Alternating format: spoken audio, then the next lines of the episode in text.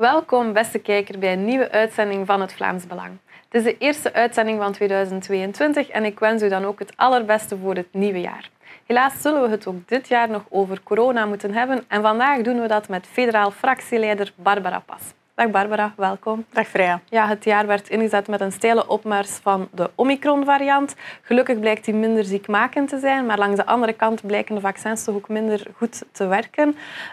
En tegelijk zien we dat nu vele regeringspartijen toch ijveren om een vaccinatieplicht in te voeren. Ja, dat is zeer opmerkelijk, want zoals je zegt, die Omicron-variant blijkt veel minder ziekmakend. Het aantal besmettingen nemen enorm toe, maar niet de ziekenhuisopnames. En dan is het des te opmerkelijker dat deze regering toch extra streng wil optreden. Men wil die nutteloze coronapas afhankelijk maken van een derde prik. En er gaan inderdaad veel meer stemmen op binnen die regeringspartijen om die vaccinaties, ondanks het feit dat de vaccinatiegraad al zeer hoog ligt, om die te gaan verplichten. Vooruit op kop met Frank van den Broeken en Rousseau, maar ook de premier zelf was daar deze week een groot pleitbezorger van. Ja, de premier heeft deze week ook een aantal dingen gezegd die helemaal niet correct bleken te zijn. Het is heel erg dat een Vivaldi-regering die zegt fake news te bestrijden, zelf gebruik maakt van fake news om onwetenschappelijke maatregelen te handhaven. Waar gaat het om? De Croo beweert dat die coronapas wel wetenschappelijk is. Hij deed het af als klinkklare onzin dat dat niet zo zou zijn, om dan zelf klinkklare onzin te verkondigen om dat te gaan beargumenteren. Zo stelde hij onder meer dat een besmette, gevaccineerde, tot 9 à 10 keer minder het virus verspreidt. Maar dat is klinkklare onzin, daar is geen enkele wetenschappelijke onderbouw voor. Wel in tegendeel, er is wel wetenschap, ik denk aan virologen zoals Emmanuel André, zoals Geert Molenbergs, die zelf zeggen dat die CST, die coronapas, door een vals gevoel van veiligheid juist voor meer besmettingen heeft gezorgd. Ja, wat ook een zorgwekkende uitspraak was die van Conner Rousseau in Terzake, waarin hij rechten van mensen eigenlijk benoemd als een beloning. In zaken geklungel en inconsistenties voor de corona-aanpak waren we in dit land al heel wat gewoon. Maar die uitspraken die vind ik meer dan verontrustend. Als een partijvoorzitter van een regeringspartij op nationale tv komt stellen dat hij vrijheden niet ziet als een onvervreemdbaar burgerrecht, maar als een beloning, als een extraatje die de overheid maar naar eigen goeddunken kan uitdelen aan de onderdanen, dan is men wel heel verkeerd bezig. Dat is een hellend vlak en dat is een maatschappij waar ik kippenvel van krijg, waar wij zeker niet voor staan. Ja, wat is volgens het Vlaams Belang hetgeen dat dan nu moet gebeuren in deze fase van de pandemie? In tegenstelling tot wat tegenstanders vaak beweren, hebben wij de COVID-pandemie van bij aanvang altijd ernstig genomen. En zijn wij voor correcte informatie en nuttige maatregelen, vaccinaties, basisregels, noem maar op. Maar wat vandaag moet gebeuren, is eerst en vooral de mensen correct informeren als men nog een draagvlak voor die nuttige maatregelen wil overhouden. En 2, men moet af van die nutteloze CST. Die coronapas heeft het omgekeerde effect. Verdeelt de samenleving en die moet des te sneller afgeschaft worden. Oké, dankjewel Barbara voor je duidelijke antwoorden. Graag gedaan. En vooraleer we overgaan naar de reportage van deze week, zou ik nog willen vragen om deze uitzending te liken en om u te abonneren op ons kanaal indien dit nog niet gebeurd zou zijn.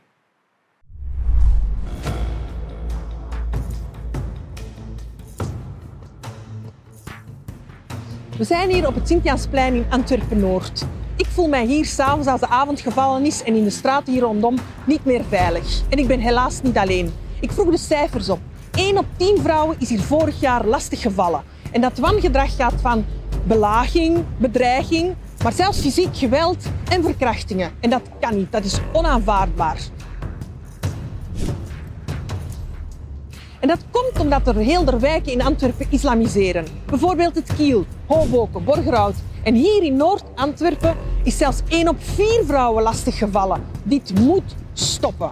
En er is een verband tussen straatintimidatie en de islamisering van deze wijken. De islam die mee geïmporteerd is met de massa-immigratie heeft ervoor gezorgd dat vrouwen niet goed behandeld worden. Ze worden als inferieur beschouwd door moslims en als minderwaardig en onvrij. En dat kan niet.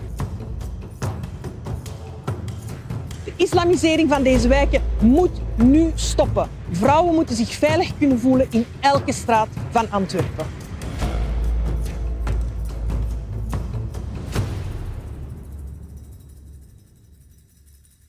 Deze week werd er een spectaculaire toename gemeld in het aantal niet begeleide minderjarigen, vooral Afghanen, die in ons land asiel aanvragen. Ik heb het erover met federaal parlementslid Dries van Langenhove. Dag Dries, welkom. Dank u. Ja, het Vlaams Belang heeft vorig jaar al gewaarschuwd dat bij de val van Kabul dat zou kunnen leiden tot een toename in het aantal migranten. En ondertussen is het blijkbaar zover al.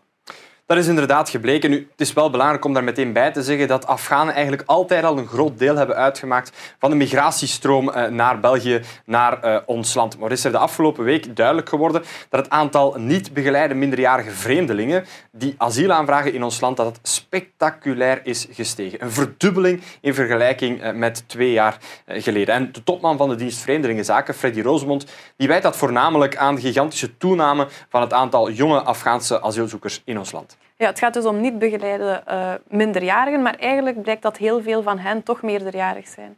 Dat is helaas de realiteit. En trouwens, het zijn ook lang niet allemaal toetjes. Enkele weken geleden kregen we nog het nieuwsbericht te zien van een zware steekpartij in Genk, waarbij jonge Afghaanse asielzoekers en Belgisch-Turkse jongeren betrokken waren. Maar wat die asielfraude betreft, die leeftijdsfraude, daar zien we dat in 2/3 van de gevallen waar men overgaat tot een onderzoek voor het vaststellen van de leeftijd, dat we daar zien dat heel wat van die asielzoekers die zeiden dat ze minderjarig waren, dat 2/3 daarvan toch meerderjarig blijkt te zijn. Dat zij dus leeftijdsfraude plegen omdat ze weten dat ze als minderjarige asielzoeker vrijwel zeker asiel zullen krijgen met alle voordelen van dien. En onze tegenstanders en de regering, ja, die roepen dan meteen in dat het gaat om minderjarigen of om asielzoekers in een precaire situatie, dat we moeten kijken naar de veiligheid. Maar dat is wel paradoxaal als je ziet dat de meeste van die asielzoekers dat die 5, 6, 7 veilige landen hebben doorkruist om te komen tot in België. Ja, ze hebben dus vele landen doorkruist. Waarom gaan ze dan juist in België asiel aanvragen?